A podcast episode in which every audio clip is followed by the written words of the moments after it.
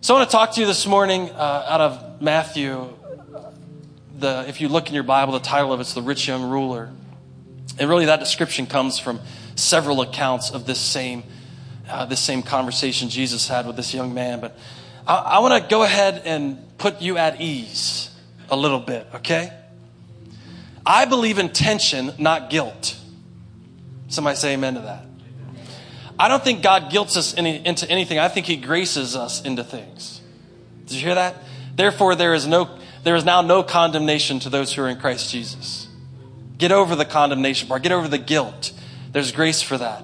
But what often happens is when we talk about finances or money or offering or gifts to God or whatever you want to call it, we often feel that it's a guilt. Like, I'm not doing enough. I feel guilty about it. Or this guy's just trying to get my money. Uh, the club is too. the grocery store is too. But the grocery store doesn't want your heart. Did you hear that? They just want to sell you groceries. The club doesn't want your heart. They just want you to come in and give money. God wants your heart. So we're going to have a conversation about that, but I want to, I want to get over this guilt thing right up front. That's for TV preachers, not, not me. And I also want to say this. I had a, I had an email exchange with one of my friends this past week, and he's on a, uh, through his business, he's on a private Facebook group thing. Um, underground Facebook. No, it's just a private Facebook group. And, and, and, there was a conversation about tithing in there. Should tithe on the gross or the net or the profit or whatever. And can anybody else raise their hand so that gets confusing? Doesn't it? You're like, I don't know what I should do. So we're going to talk about that a little bit. And hopefully you could breathe a breath of fresh air at the end of it. Um, but I believe we're going to talk the most this morning about our hearts and what God wants. Amen? So just stand up one more time before you go to sleep. Before you turn on Facebook.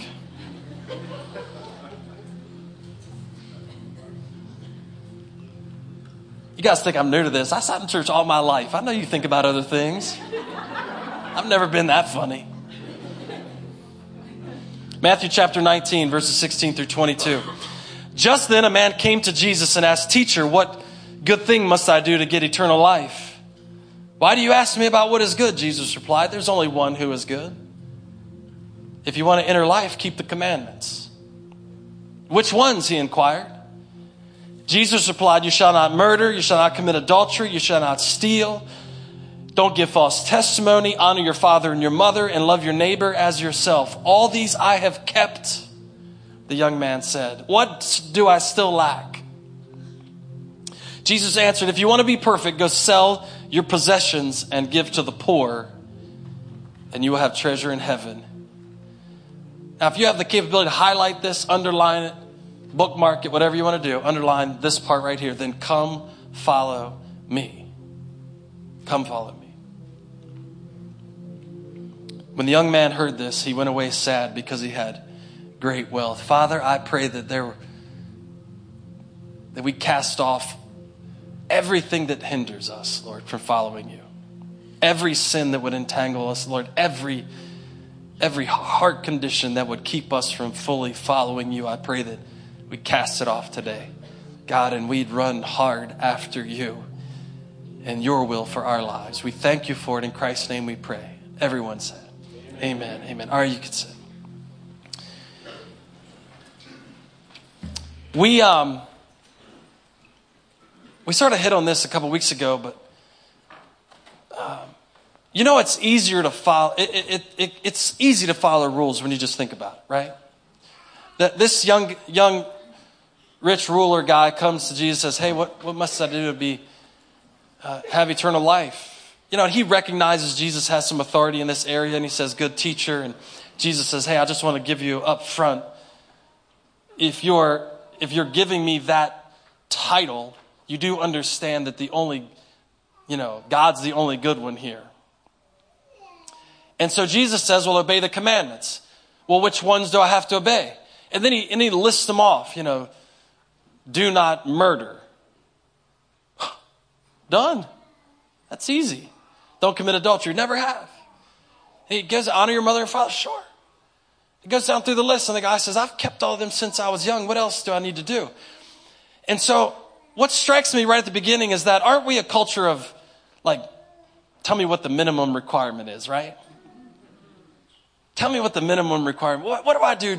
What do I need to do to get by on this? I, I used to always say, uh, in reference to tithing, people when, when the tithing question would come up, we, would we'd have this conversation that, that okay, they'd say, well, tithing's not in the New Testament. Oh, you got me there. You win. but Jesus, Jesus never said, I'd like you just to follow a rule with being generous. And so I, I sort of looked at tithing in my life as, you remember in like 1996 when you had a computer and it had a, um, I remember that's the year my wife and I got married and it had a, it had a monitor that you had no more room on a desk. You know, you remember those? And, uh, and you would buy a program like you'd get an AOL CD in the mail. Didn't you get one of those once a week? I'm like, I, you could save a lot of money. I already have AOL. I'm already waiting 75 minutes a day to receive email. I don't need another disk. But on the disk, you would see minimum operating requirements, and it would say something like Pentium. You know, 156 megs of RAM, and not even one gig of like 500 megabytes of storage. And you, and I remember thinking, I'll never need a computer bigger than this one, man. This is screaming. But you, you wouldn't buy that computer just what they said on the disk. You'd buy a Pentium 2 and you'd get a whole gig of storage and you, you get 256 RAM and you'd think, man, I'm, Mike, I can, I can check my email and run the AOL chat at the same time. Like this is unbelievable. So, so I never bought a computer trying to be minimum requirement for one program. I always wanted to, I always wanted to get a computer that would do more than just one thing. Amen? Everybody understand that? But, but, but in, but in our lives, we tend to gravitate towards minimum requirements like your oil change in your car. Nobody goes, every 2,000 miles, man, I want to be above, I want to be above average on oil changes. You're like, how, really, how far can I stretch this? I, when I pull the dipstick out, there's still oil on it and it drips. It's not all clogged up, so I'm thinking I'm good. I'm just like, hey, it's still there. Put it back in. I think the color has something to do with it. Like when it gets really, really dark, you should probably consider Jiffy Lube. But the issue comes into my heart is not in my oil change. I don't wake up in the morning thinking, Lord, I, man, I really, really, I'm all into this. I want to make sure I got the best oil. I don't. So with the oil, I'm looking at minimum requirements, right? What, what do I got to Can I get a $19 oil change somewhere, please? And that I don't have to get out of the car and somebody cleans my windows. So, a lot of times in our thought process, we are looking for minimum requirements. So that's why we have arguments about the tithe. Because we're thinking, okay, God, is it 10% on what? Is it, is it 10% of my gross? And this, this sort of uh, Facebook conversation went back and forth, and my buddy sent it to me and said, Hey, what do you think about this? He wasn't even involved in the conversation. He just captured it and sent it to me. And I said, Look, I, I never want to be average, okay? Like, I was born below average height for a male. And that started me off not wanting to be average in anything else. Do you ever think about that? Like, do you wake up in the morning going, man, I want to go to work. I don't want to stick out. I don't ever want to get another raise. I just want to blend into everybody, do my job, go home. I hope the boss never knows my name. I just want to be unnoticeable, average. So I, I, emailed him back and said, man, I, I never wanted to be average and I know you don't either. He's a really aggressive guy. I know you don't want to be either. So, so I kind of throw out the whole, what's the minimum requirement thing. I want to, I want to over and above, man. Come on. Like, I want to kill it. I don't want to just be average. Then he emailed me back and said, dude, I was just trying to figure out if you wanted to go to lunch. Why'd you write a book? oh, sorry. I thought you wanted my advice as a pastor. So what you find is this guy comes to Jesus and he says, What must I do to inherit eternal life? And, and I want you to know he's, He's in the culture, so he's probably already doing all the things that at that point in time they deemed necessary. Like, I've kept these since I was a kid. I'm giving the tithe. I'm doing, I'm following the rules. And Jesus says, well, here's the rules I want you to follow. Well, what you have to understand in this man's context of following the rules, they were different from Jesus's, right? Because he said, thou shalt not murder. Well, done. I haven't killed anybody, not planning on it. But what Jesus started addressing in the New Testament was not whether you actually killed somebody, but whether you thought about it or not. Guilty. Look at your neighbor and say, guilty. Look at your neighbor and say, I thought about killing you one time, but God gave me grace. I know the thoughts of every wife in here. You're standing there at the dinner table, like, I'll stab him right in the neck with this knife. when you sat down at the table and the guy said, I thought we were going to get green beans. yeah, been there. Dodged it. I was like, God, thank you for reflex. I mean, I'm just like, whoa, I didn't see the knife coming. Good thing you didn't kill me, but God know you were thinking about it. So the issue is, is that Jesus had already transitioned into dealing with people's hearts, and this guy was thinking about minimum requirements of actions. I've never committed adultery with anyone. Jesus turns it into, well, have you ever looked at another man's wife and lust in your heart?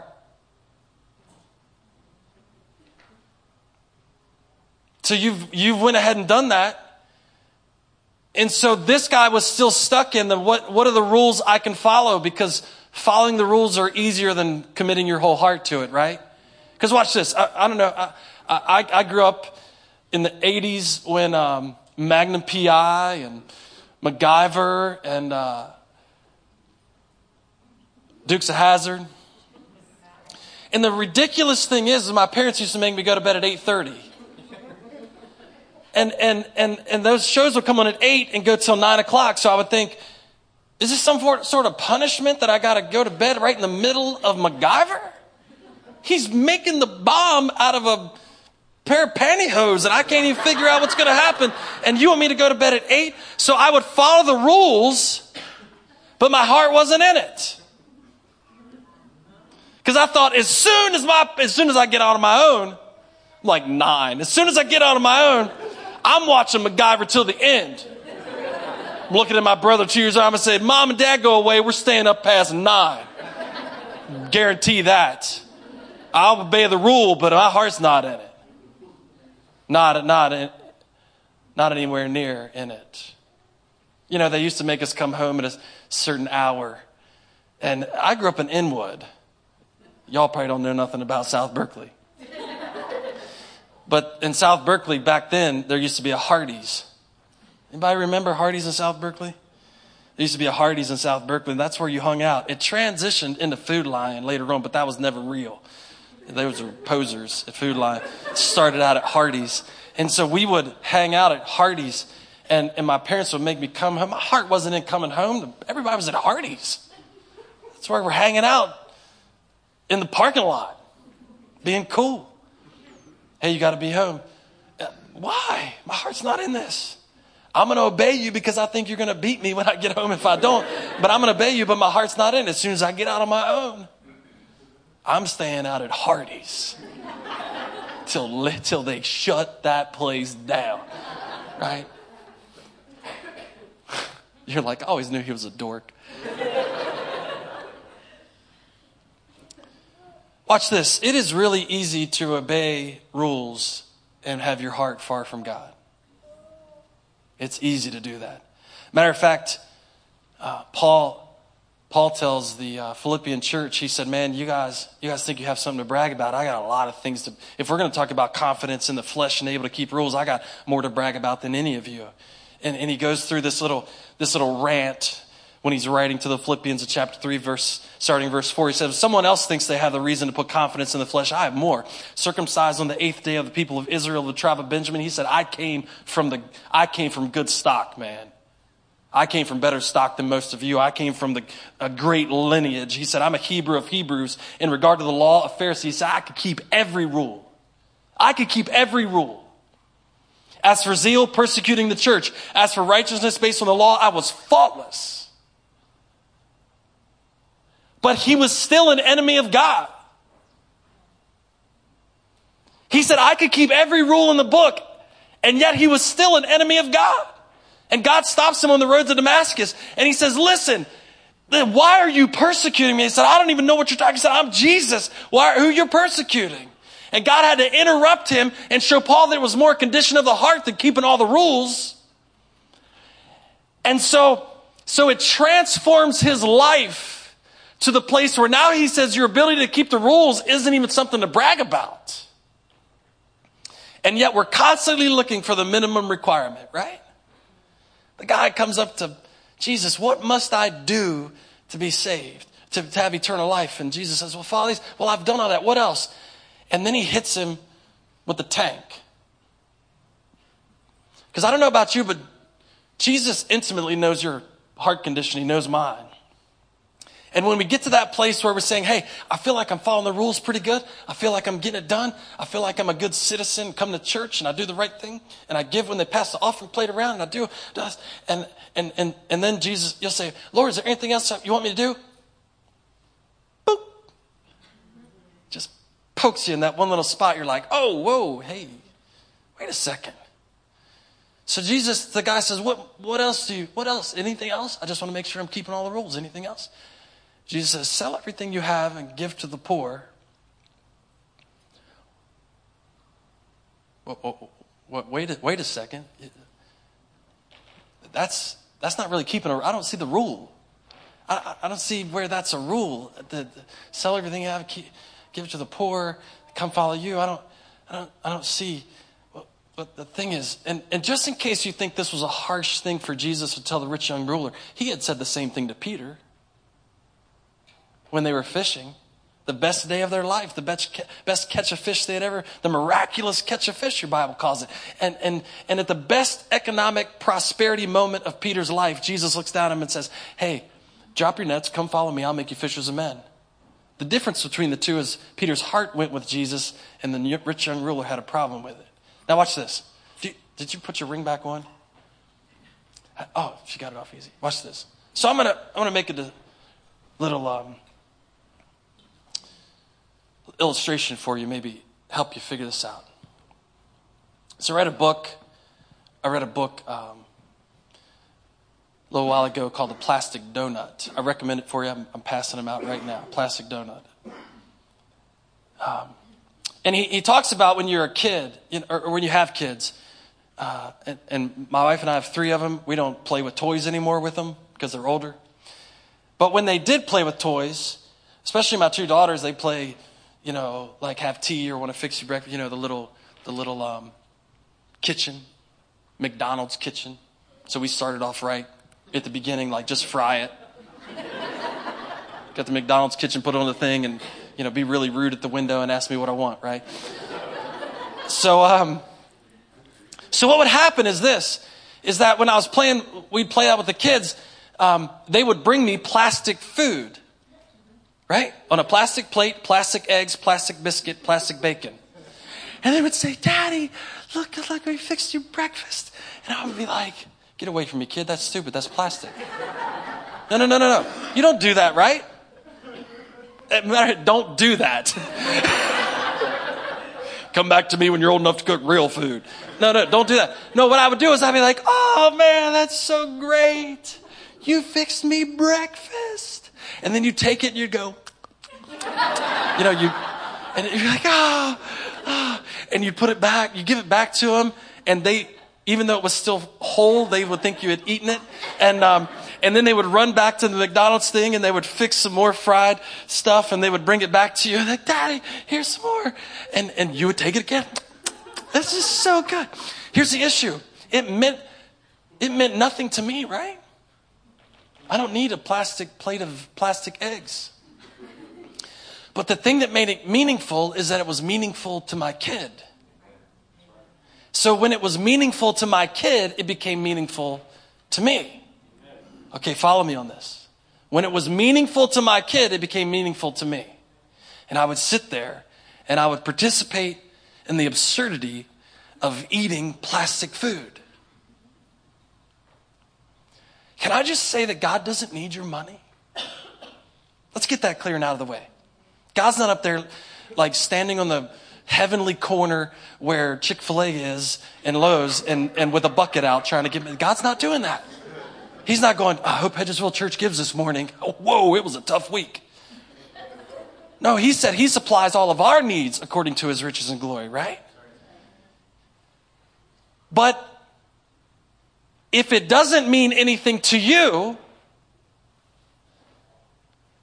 then it doesn't mean anything to God. Okay, watch. I'm going to use my wife's wedding ring as an illustration. Now, I know some of you ballers out there bought your wives bigger wedding rings than I did, but this was 20 years ago. Get there. Um, so this is 1995. 1995. Did we buy it? Did I buy it in 96? Bought it in 96. I was in love with her in 95. That's why, that's how I got my dates confused. Cause I was like, man, I'm whatever. So I bought this ring, 1996. We got married in August of 1996. Now, just to give you a little context about my life in 1996, um, and I told this story before, and I got mean messages on Facebook afterwards making fun of me. So please don't. Um, but I worked at the Martinsburg Mall as a security guard at the Martinsburg Mall.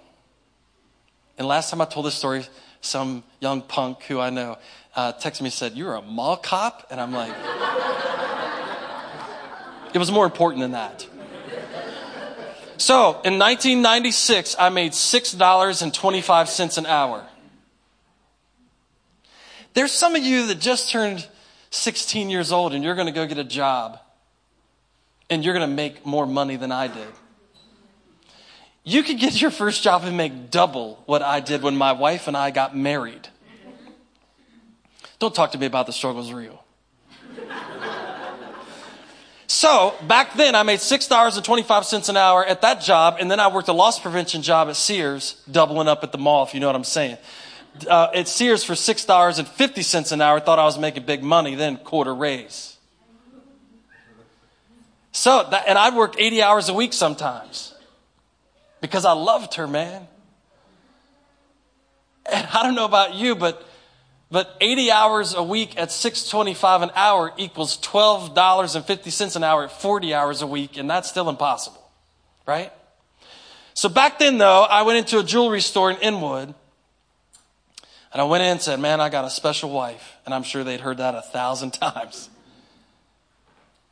I said, I want to buy a ring. And he, he pulls out, he said, I, I got a diamond that I think you'd be interested in. Now, this isn't the biggest diamond you've ever seen by any stretch but it's got a certificate with it. Some of you know something about cut, clarity, and color. And this one's is really high on the list. And he said, I've got this documentation here with it, and it's this, this, this. And I was like, man, that's it, baby. That's it. And he said, I'll put it in a setting for you. I'm like, one of a kind. How much are we talking about? We can do it for a thousand bucks. I was like, dude, I make six fifty an hour. Do you know how many six fifty an hours it takes to make a thousand? More than I got right now. But we did it. I said, she's so special. Now, that was 20 years ago. 20 years ago. And, um, and she still wears this ring. Matter of fact, I put some diamonds on the side of it. That's actually been a long time ago, too. um, it's about the heart. It's about the heart. Watch this, though. Watch this. If I would look at my wife today and say, hey, listen, I love you so much. And she remembered the history we had of me overextending myself to prove it 20 years ago. But it's been 20 years since I've ever done anything like that again. Don't you think her opinion might change? Because, because we'll say this well, the amount doesn't matter. let me, re, let me rephrase the story. What if I had um, been telling my wife, my, my girlfriend at that time for a year, man, I love you. We're going to get married. We're going to get married. As soon as I get the money together, I'm going to buy you a ring. We're going to get married. I'm going to get you a good one. I'm going to get you a real nice ring. And, and like, and she sees me come home with a brand new sports car. She see, I, I come up to her house. I'm like, listen, I couldn't pass it up. Man, this car, when we get married, you're going to be able to drive it. Not until then, because I don't fully trust you. You know what I'm saying? But, but when we get married, you're going to drive. Look at this car. Isn't this car amazing? This car, you know, it's been part of my dream. I'm, I'm 20 years old. It's been part of my life dream to own this car. And I just, it was a great opportunity. I had to have it. And, and by the way, I stopped by the jewelry store and got you a ring. And it was like a $250 ring. Which one do you think she's going to think I gave my heart to? The car or her? I would hope she'd say her, but I probably doubt it because you know what? The amount does matter. Now, what we get tied up with is trying to figure out, trying to figure out the rules of what the amount should be when God says the amount should be enough to make your heart go towards me. So watch this. The amount for my kid meant a lot to them at that moment, but 20 years later, they better not be bringing me for Christmas time plastic eggs. You're the greatest dad ever. We fixed you plastic eggs for breakfast in bed this morning. Madeline, you're 18 years old. You know how to use a stove. What are you bringing me plastic eggs for? Well, we just wanted to let you know our heart. You must hate me.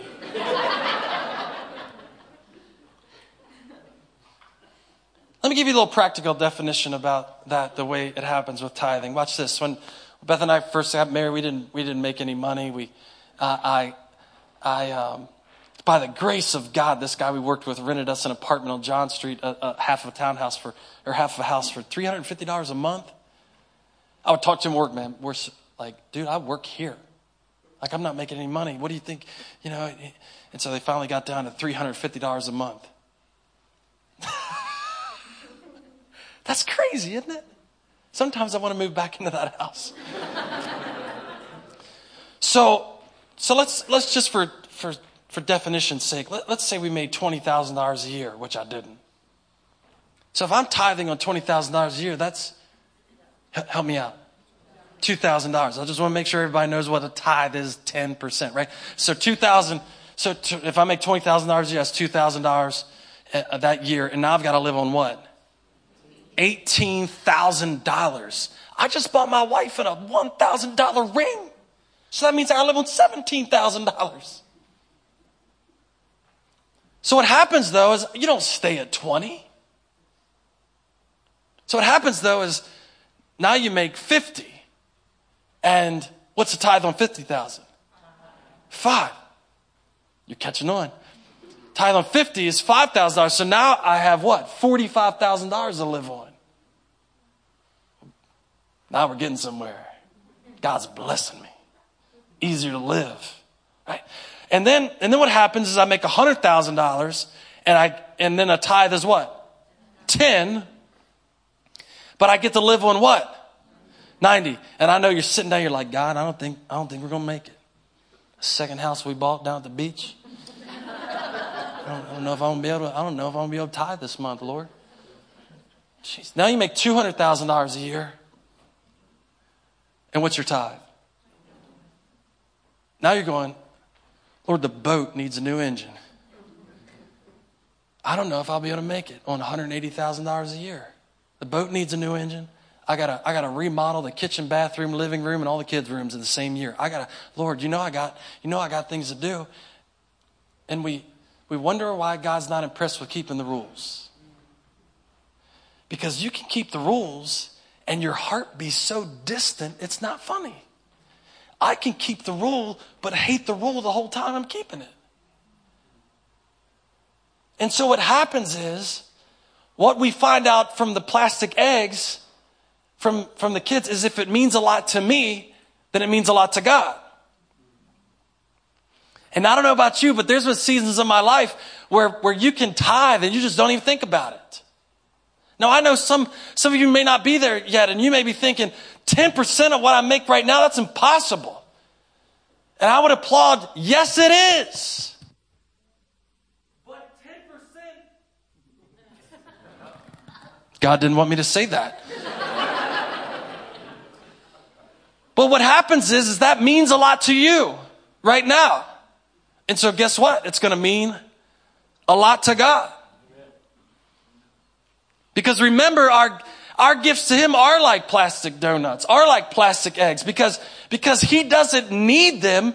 But what happens is, is when it means a lot to us, he pays attention. And so, so we get in this argument over tithe on net gross or what. I'm like, yeah, but at some point in time, the tithe has become meaningless. I'm just following a rule now. It doesn't even, I don't even know it goes out anymore. And we have conversations like, man, you need to budget your tithe. You need to budget your tithe. And I think that's a good practical thing, but it also could be a very dangerous thing where like, I just budgeted 10%. It's not a big deal. I'm making $100,000 a year. I can live on 90 and not even blink. So, so what we do is we pray nonstop to get God's attention and yet our actions are far from that, right? God, you've got to pay attention. God, you've got to. And he's saying, I want to, but your heart's not turned towards me. So the minimum requirement trips us up. And we have to ask ourselves, what are we offering him? Jesus knew with this guy. I need to, if he's going to turn his heart towards me and follow me, I've got to deal with where his heart is right now. If you're going to follow me, like Peter, James, and John and all these other guys, where they dropped their nets, came with me and became fishers of men. I knew when they gave that up, their hearts turned towards me. And so if you're going to follow me, I need to, I need to get your heart to turn and follow me. And in that moment, the issue with the guy's heart was that it was tied up in his treasure. Okay, watch this. Because some of us think, some of us think that that where our heart is, that's where we put our treasure. And that may be true, but I want you to listen to something. Where you put your treasure drags your heart with it. And, and the, people used to say stuff like, Oh, you show me your checkbook, I'll show you what's important to you. You can do that. But here's what happens. Wherever you put your money, it will drag you whether you want to go there or not. It drags me to the grocery store every week. And I can tell you, with my feet dug into the concrete ground, I do not want to go there. I went there by myself yesterday and the kids, I thought was so proud of me. I was just like, I'm not even thinking about killing anybody, Lord. I'm in this place. I got your peace.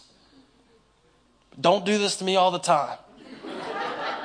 So, so what happens is this, what you have to realize is, is that if 10% is not a treasure, then it's not going to drag your heart. If, if what you're doing isn't a treasure to you, then it's not, your heart's not going to go with it. And so that's why our hearts can get tangled up in mortgages. That's why our hearts can get tangled up in cars. That's why our hearts, wherever your treasure is, that's where your heart is. It's not because you, it's not because your heart went there first. It's because your treasure drug it there. So Jesus is looking at this guy and says, and says, listen, I need to address this one more issue. You've put all your treasure over here and so it drug your heart with it. And what I need to do is I need to deal with the issue to get your heart out of bondage. I need to get your heart released so it can come follow me because I don't want your treasure without your heart.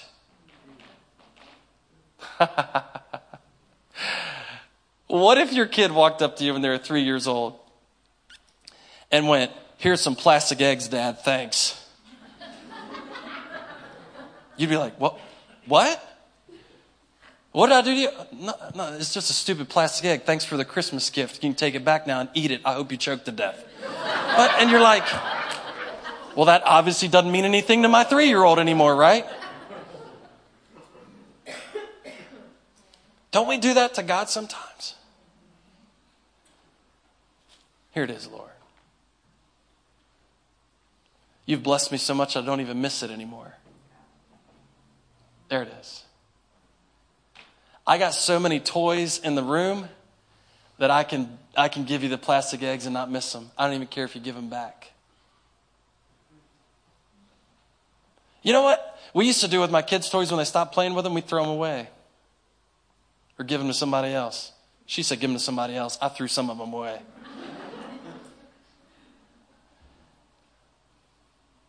it's, it's difficult, isn't it? To turn our hearts. Watch this. Does your gift indicate you're actually following? I would like to pose you, if the band could come, that Jesus didn't want his things, he wanted his heart. Because the because the, the command at the, the end of the conversation, it wasn't, I want you to give me all the stuff you have. He said, I want you to follow me. He said, I want, the, the end game is you following me. Where I will supply all of your needs according to your, to my riches and glory. Well, I will take care of you. Where look, see the bird right there? It doesn't, it doesn't miss a meal. It, it, does fine. I take care of that thing. Well, how much more would I take care of you? It's not, I don't want your stuff. I want you. But in order to get you, I've got to get you through the stuff. I've got to have you think about it a little differently. So watch what, watch what happens here. Matthew chapter 6, verses 19. Do not store for yourselves treasures on earth where moth and rust vermin destroy and thieves break in and steal, but store yourself treasures in heaven where none of that stuff happens, right?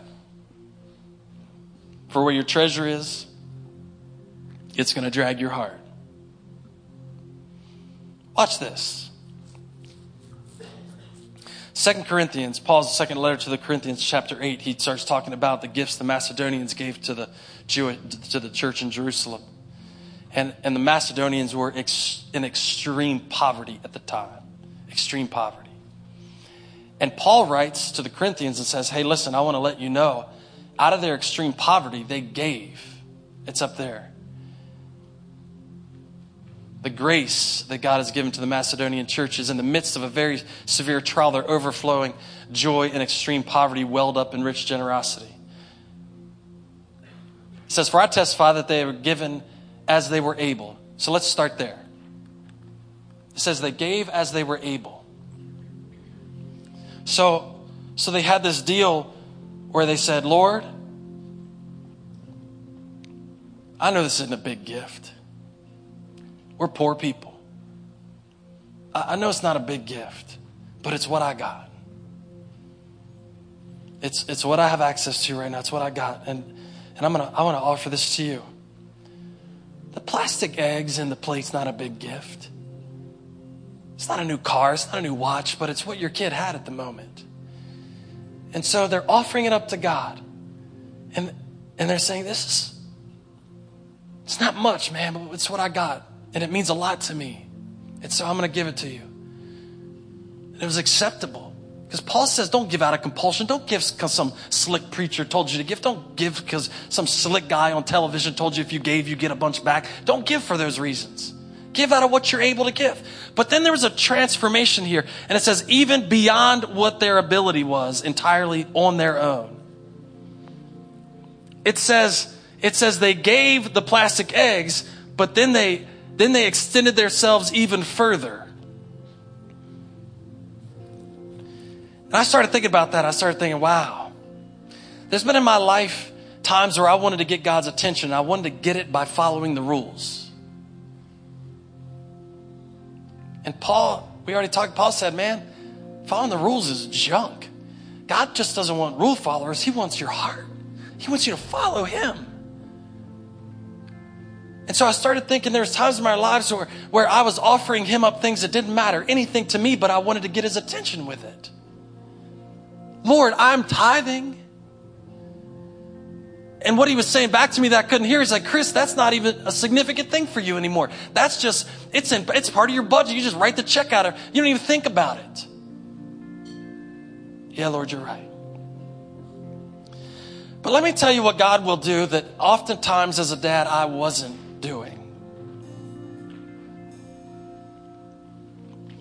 There were times where I was busy and my kids would do that. They'd be fixing their little tea party or something. Or they'd be fixing their McDonald's deep fried everything, getting it ready. And I'd be busy doing something else, and they'd walk up to me and they'd say, Hey, Dad, do you want to? Yeah, I fixed you breakfast. And I'd say, Hey, listen, I, I, thanks, but Dad's really busy right now. And I would kind of just brush them off. Come on, don't look at me with those daggers. You did it too, right? I'm just brushing off, like, Hey, Dad's busy right now. I gotta, I'm, I'm doing something important. You know what God showed me in this whole thing? Is that there's never been once that He's ever done that. That if we will follow the Macedonian church, that if we will turn our hearts towards Him, our treasure will, will drag our hearts towards Him, that, that we will that we will not get hung up on just following rules. If I give it 10%, am I giving too much? Am I giving too little? Am I, but we will just have a heart turned towards God and offer up gifts to Him that are, that are meaningful to us. You know what He'll do every single time? He'll say, Hold on, everybody. Hold on. Now, here's an offering that means something. He did it in the temple that day when he was sitting down facing where the people were dropping in all their offerings. And he, and he called the disciples around him. He said, Hey, hey, pay attention here. Watch this. He said, See all these rich people coming in, putting in their offerings? It doesn't mean anything to them. It doesn't mean anything to them. They're just dropping it in the bucket and going on living their lives. It doesn't mean anything. But see this woman here? She gave everything that she had. And it was pennies compared to what they put in. But I'm going to stop the whole deal right here, gather you guys around me to point out that her faith is unbelievable. That she gave what mattered to her and it got my attention. And I want to make sure you write this down later so everybody can read it. Her faith meant a lot to her. Her gift meant a lot to her. So I paused everything else that was going on to make sure you guys saw it because you were impressed with the guys keeping the rules. But I'm not impressed by that. I don't care how big the 10% gets. God's not impressed with that. Because you saw a little while ago, it goes like this. And it becomes insignificant at times. God wants our hearts. And where our treasure is, our hearts will be dragged with it. And He will stop all of heaven and earth when you bring your plastic eggs to him every single time. You say lord i know you don't need it. I know i know it's insignificant in the scope of all that you have but this means a lot to me. And he will put everything else on pause and look down and you'll have the god of all creation's attention. Did you hear that He's not a dad like I was, where he's like, I'm busy, kids. I don't need any eggs right now. No, he says, Stop everything. I need to pay attention to this right now. I hope that excites you this morning. Because here's why it should excite you. Stand up. Shut it down. Here's why it should excite you. Because it doesn't matter how much you make, and it doesn't matter, it doesn't matter if it compares to the person that sits beside you.